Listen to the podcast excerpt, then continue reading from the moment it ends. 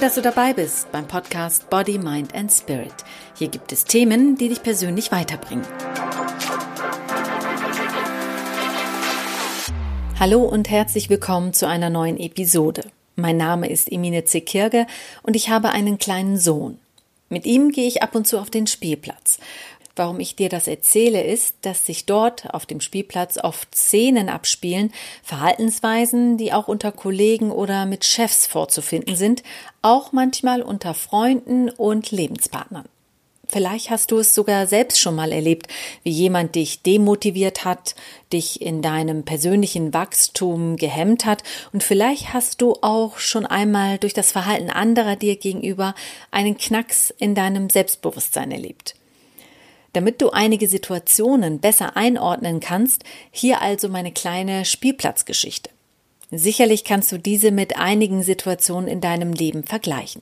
Immer, wenn ich mit meinem Kleinen auf dem Spielplatz bin, beobachte ich oft andere Mütter oder Väter dabei, wie sie ihren Kindern zurufen, wenn die Kinder eine Rutsche runter wollen oder versuchen, eine Leiter hochzuklettern. Dann kommt oft oder fast immer der gleiche Satz: Vorsicht, fall da bloß nicht runter. Ich zucke dann jedes Mal zusammen, denn wenn mir jemand das sagen würde, was ich nicht tun soll, nämlich runterfallen, dann würde ich nur noch daran denken. Nicht runterfallen, nicht runterfallen, runterfallen. Ich gehe also im Kopf durch, wie es wäre, wenn ich runterfallen würde, schaue dann bewusst nach unten und das geht den Kindern natürlich ähnlich. Wenn sie den Satz Vorsicht, fall da bloß nicht runter hören, sind sie von da an nur noch damit beschäftigt, nicht runterzufallen. Dabei wollten sie doch voller Tatendrang Neues ausprobieren, hochklettern oder runterrutschen. Und meistens passiert es dann doch und sie fallen runter. Dabei wäre es ja so schön, wenn die Kinder sich mit positiven Aufforderungen befassen, nämlich in diesem Fall mit dem sicheren Festhalten. Daher ist der motivierende Satz unterstützend, wenn ich meinem Kind zurufe, halt dich gut fest, dann schaffst du eine Stufe höher. Und in diesem Satz steckt noch so viel mehr. Nämlich, das Kind wird bestärkt in dem, was es tut. Er weiß, da ist jemand, der an mich glaubt, ihm wird Vertrauen entgegengebracht und er wird ermutigt, eine Stufe höher zu steigen. Und damit wächst er aus sich hinaus. Doch stattdessen geben viele Mütter und Väter ihren Kindern Botschaften mit, die signalisieren, dass ihnen etwas nicht zugetraut wird. Und dadurch ist das Scheitern natürlich oft vorprogrammiert.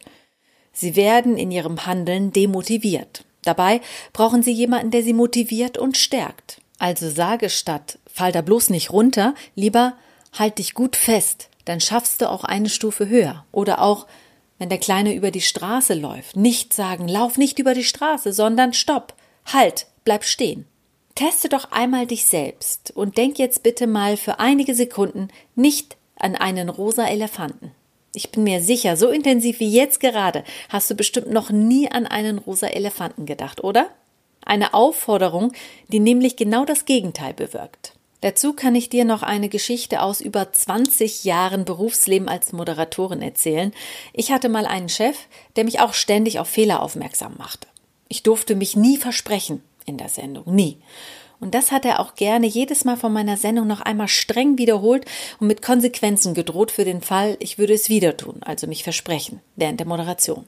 Statt mich also auf die Sendung zu konzentrieren, habe ich mich dann natürlich nur noch auf einen einzigen Satz konzentriert. Emine, bloß nicht versprechen. Und genau das Gegenteil ist passiert.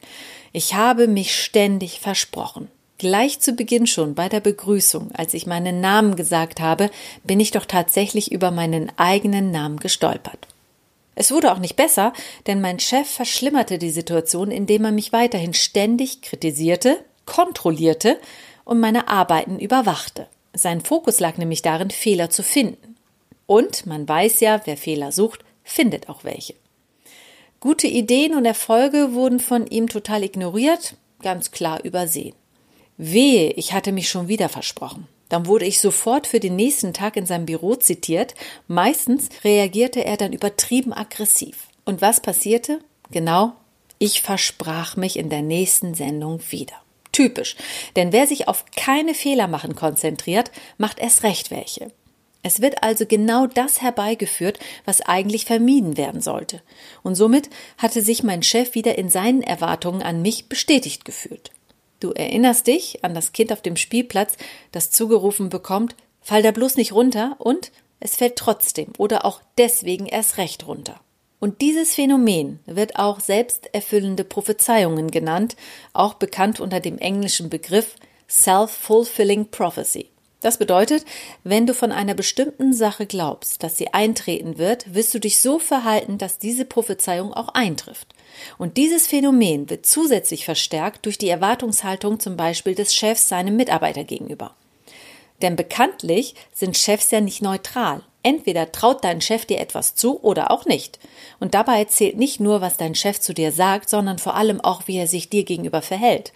Beobachte ihn doch mal. Wie sehen seine Gesten aus? Wie sieht sein Gesichtsausdruck aus? Wie seine Haltung, wenn du zum Beispiel in sein Büro kommst? Wenn dein Chef oft nörgelt, dich kritisiert, die Fehler nur bei dir sucht, statt auch mal sich selbst zu reflektieren, deine Erfolge ignoriert und dir bewusst oder auch unbewusst Signale aussendet, die dich verunsichern und demotivieren, dann wirst du schlechte Leistung abliefern. Und somit kommt es tatsächlich zur selbsterfüllenden Prophezeiung. Verstärkt wird das Ganze durch die Erwartungshaltung deines Chefs dir gegenüber. Denk einmal über dich selbst nach. Ist dir vielleicht auch schon mal eine Person begegnet, über die du dir ein bestimmtes Bild gemacht hast, dir vielleicht über sie ein Urteil gebildet hast, dann nimmst du nur noch die Merkmale der Person wahr, die genau in das Bild passen, das du von dieser Person hast. Das muss übrigens nicht immer was Negatives sein, es kann auch was Positives sein. Wenn dein Chef zum Beispiel von dir angetan ist, wird er fast alles, was du machst, gut finden, tolerieren oder bei Fehlern auch ein Auge zudrücken, denn seine Erwartungen beeinflussen auch immer seine Wahrnehmung. Und wenn er dich nicht mag, tja, dann sieht er alles negativ. Zum Beispiel, wenn es um Überstunden geht, mag er dich nicht, sind Überstunden, die du machst, für ihn ein Zeichen für mangelndes Zeitmanagement. Mag er dich, dann sind deine Überstunden für deinen Chef ein Zeichen dafür, dass du dich besonders engagiert ins Zeug legst.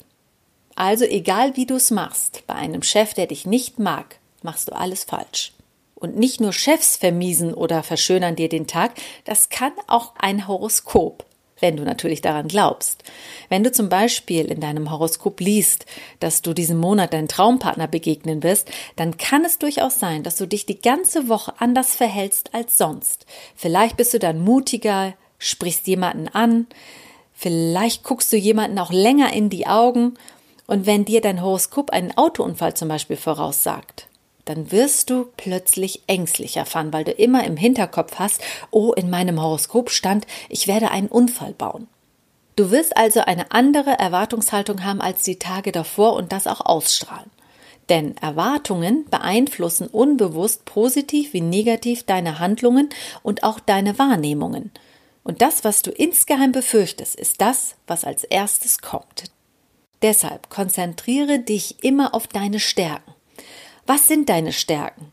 Wann hast du wie erfolgreich etwas gemeistert?